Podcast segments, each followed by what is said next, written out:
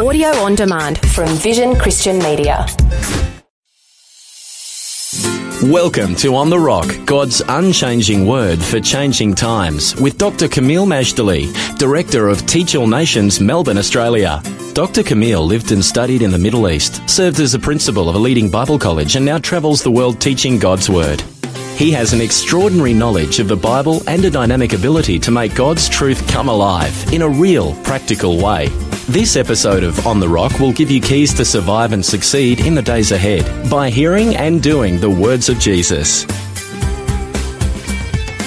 Life in this fallen world is really a puzzle. Things that should not be happen, and things that are meant to be are missed opportunities. And in today's program, we're going to see how the city of Nazareth, who hosted the most important person that ever lived, absolutely missed the boat. Our series is entitled The Kingly Messiah.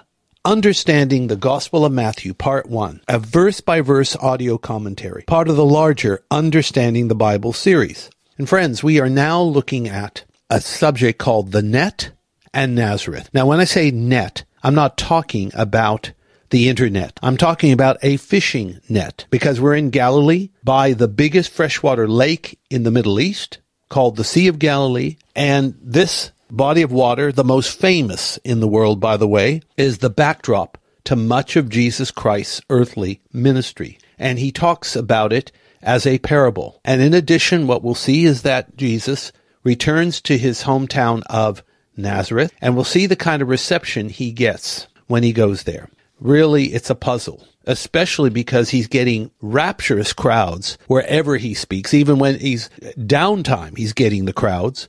Yet when he goes home to Nazareth, the people give him a very different response. And it's not a good one. So we'll learn more about that because this is the gospel. And one of the things about the gospel is it represents God's truth. And you can trust the gospel to be true and to bring you into reality and especially not just reality in this world, but the reality of the world to come, namely God and his kingdom. So our lesson is called The Net and Nazareth, based on Matthew chapter 13 verses 47 to 58. Let me read to you from verse 47. It says, Again, the kingdom of heaven is like unto a net that was cast into the sea and gathered fish of every kind, or actually gathered of every kind, which, when it was full, they drew to shore and sat down and gathered the good into vessels, but cast the bad away. All right, so this is another parable, and you would think that it would be clear enough. And it will be clear when you're following Jesus and realize these are all telling of spiritual reality in metaphor by using objects that people were familiar with. In other words, taking things in the natural that we all know about to convey truth that is invisible and spiritual and eternal of the things we don't yet know about. Well, we'll look at this parable of the net, and of course its interpretation will be made plain to us. But then what'll happen is Jesus makes a statement with a question to his disciples. Do you understand these things? And they reply, yes. Now, I'm not sure if their yes was all that convincing, but they told the Lord the answer he wanted to hear, and then he makes a statement about new and old. After having done that, Jesus goes back to Nazareth. This is where he spent most of his life. He wasn't born there. We know from scripture, in fact, here in the Gospel of Matthew, he was born in Bethlehem, in fulfillment of prophecies, particularly Micah chapter 5 verse 2. But then he lives most of his life in Nazareth until basically he starts his ministry when he's around the age of 30. And then there's problems in Nazareth. He leaves and then he comes back. And what we see here is when he goes to the synagogue, he's going to get a very, very strange reaction. In fact, it's not very nice. The people in the synagogue, far from welcoming him, are offended by him. And because they're offended by him, he's not able to do many mighty works. So it's almost like a lose-lose situation. They're offended. They don't believe. They have the wrong attitude and Jesus can't do much to help them. Friends, when we have the right attitude and we have faith, then we recognize that with God, all things are possible. It's time to read the entire passage, Matthew chapter 13, verses 47 to 58. Our lesson is entitled, The Net and Nazareth. And again, the reference, Matthew chapter 13, verses 47 to 58. So let's listen carefully to God's wonderful word. Again, the kingdom of heaven is like unto a net that was cast into the sea and gathered of every kind, which, when it was full, they drew to the shore and sat down and gathered the good into the vessel, but cast the bad away. So shall it be at the end of the world. The angels shall come forth and sever the wicked from among the just, and shall cast them into the furnace of fire. There shall be wailing and gnashing of teeth. Jesus saith unto them, Have ye understood all these things? They say unto him, Yea, Lord. Then said he unto them, Therefore every scribe which is instructed unto the kingdom of heaven is like unto a man that is an householder, which bringeth forth out of his treasure things new and old. And it came to pass that when Jesus had finished these parables, he departed thence. And when he was come into his own country, he taught them in their synagogue, insomuch that they were astonished and said, Whence hath this man this wisdom and these mighty works? Is not this the carpenter's son? Is not his mother called Mary, and his brethren, James and Joseph and Simon and Judas, and his sisters? Are they not all with us? Whence then hath this man all these things?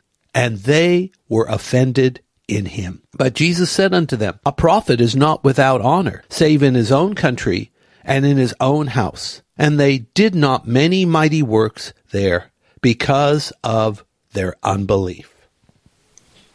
Our reading is from Matthew chapter 13, verses 47 to 58, and our lesson is called the net, and Nazareth. Well, it was a pretty miserable note to end this chapter of Matthew 13. He did not do many mighty works because of their unbelief. And what's astounding is that these people actually knew Jesus. And that may have been the problem. They knew him from when he was young, like a toddler, all the way to adulthood. And far as, as, receiving him, they didn't. But before we worry about their problem and try to get some insight, let's go back to the beginning here. Matthew 13 verse 47. Jesus is teaching parables to his disciples and by extension to the world. Remember that for the one, the parables make truth clearer and the other it obscures. We only understand when we are rightly related to God. Now, if you would like to be rightly related to God, just remember there's some simple things. Simple enough that even children can do it. First of all, we're to repent. That is to admit we have a sin problem and also confess that Jesus Christ is the answer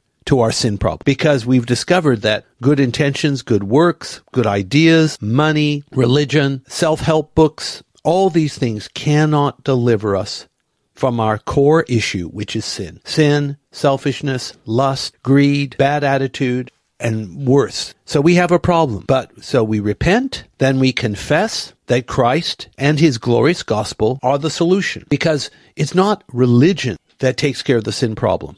It's the gospel that takes care of the sin problem. It's the cross of Jesus the fact that Jesus assumed our sin in his own perfect sinless body. His perfect sinless body, now bearing our sin, is nailed to the cross. He died in our place. He took the capital punishment that we should have had, and he died for our sins, but he rose again on the third day so that we could be declared innocent and righteous, not guilty anymore. We don't have to do anything to earn this great salvation. We just have to believe, receive, confess, commit, trust, and obey. I'll say it again because these are elements of the diamond of faith, different facets, different faces. We have to repent, believe, receive, confess, commit, trust, and obey. Then we become rightly related to God. And when this happens, we're able to see the things, the spiritual things, the kingdom things, the eternal things that escape the world. Jesus likens the kingdom of heaven to a net cast into the sea and gathers all kinds, presumably a fish. The full net is dragged to the shore where the catch is assessed. It's sorted out. The good catch is put in proper vessels, but the bad is cast away, which basically sounds like the last judgment. And Jesus now in Matthew 13 verses 49 and 50 gives the interpretation. The interpretation of the parable of the dragnet. He says, to his faithful disciples, not to the multitude. The parable of the net is about the end of the world. The angels of God will come and separate the wicked from the just. The wicked will be cast into the furnace of fire, where there'll be wailing and gnashing of teeth. This all too familiar phrase speaks of the terror and horror of the final judgment. And we've heard this phrase already in the parable. So think of it. Why else did Jesus Christ come to this planet?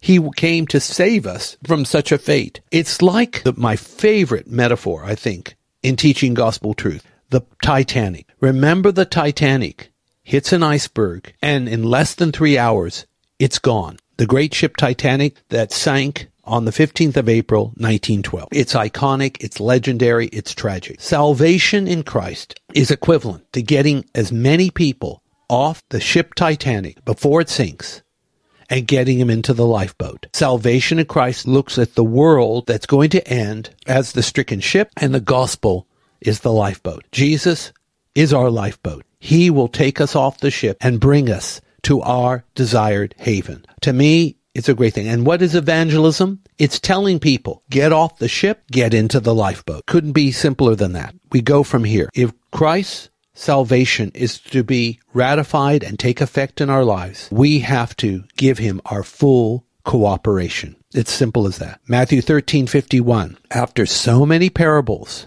and explanations, Jesus asks his disciples, "Do you understand these things?" They reply, "Yes." Now, they should have understood these things because the interpretation could not have been plainer. Then Jesus makes an interesting statement, Matthew 13, 52. In reply to their affirmative response, Jesus speaks of the scribe, which learns about the kingdom of heaven. They are like a man who owns a house and brings forth the old and new. What could this mean, bringing forth the old and the new? Kingdom people will be established and built on a rock like the householder builds his house on a sure foundation. Householders invest in the building, the furniture, even the ambience of the house. This investment becomes invaluable as a treasure. When on display, in a house, you will bring out the antiques that you've accumulated as well as the mod cons. Now, for believers, we have access to the riches of the Old and of the New Testament, of which we need both, not just the one,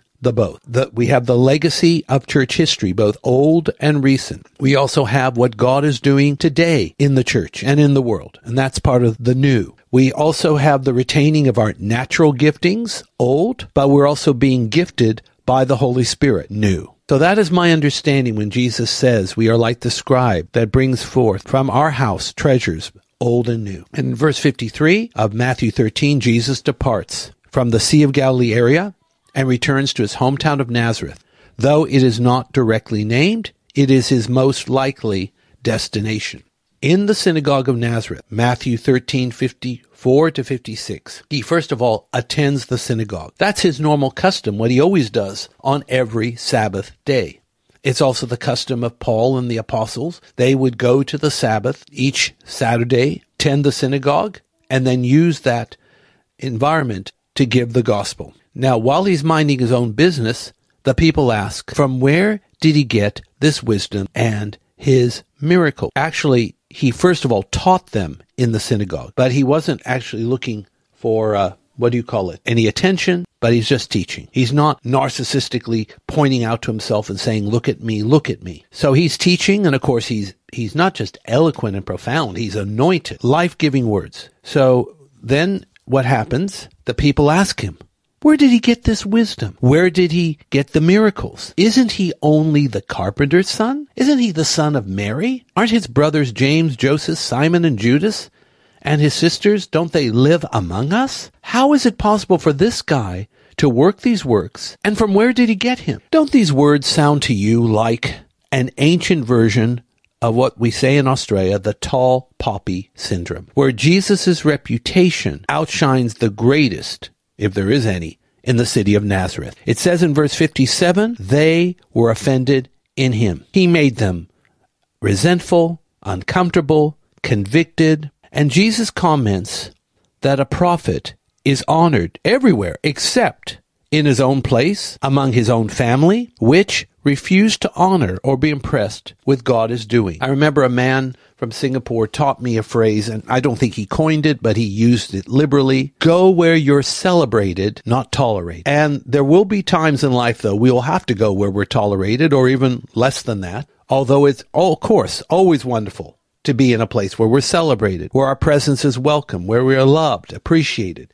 We all want that. So, you know, if you want that for your life, practice the golden rule and start celebrating decent, good people, family, friends, pastors, leaders who you know and you should appreciate and outwardly show that appreciation. It will do wonders. But you see, because of the bad attitude, the resentfulness and all of the people of Nazareth, Matthew 13:58 comes to play. Jesus did not many mighty works because of their unbelief. Without that, little or nothing will happen. Now our lesson is called the net and Nazareth. Our lesson for life is seeing the supernatural manifestations of God is a partnership. The Lord does the working while we do the believing. Remember to visit us at our Facebook page, Teach All Nations Education, and thank you for liking our page. You can also go to our homepage to subscribe to the free monthly Issachar teaching e-letter. We want to help you prepare for the future with articles about the Bible, victorious Christian living,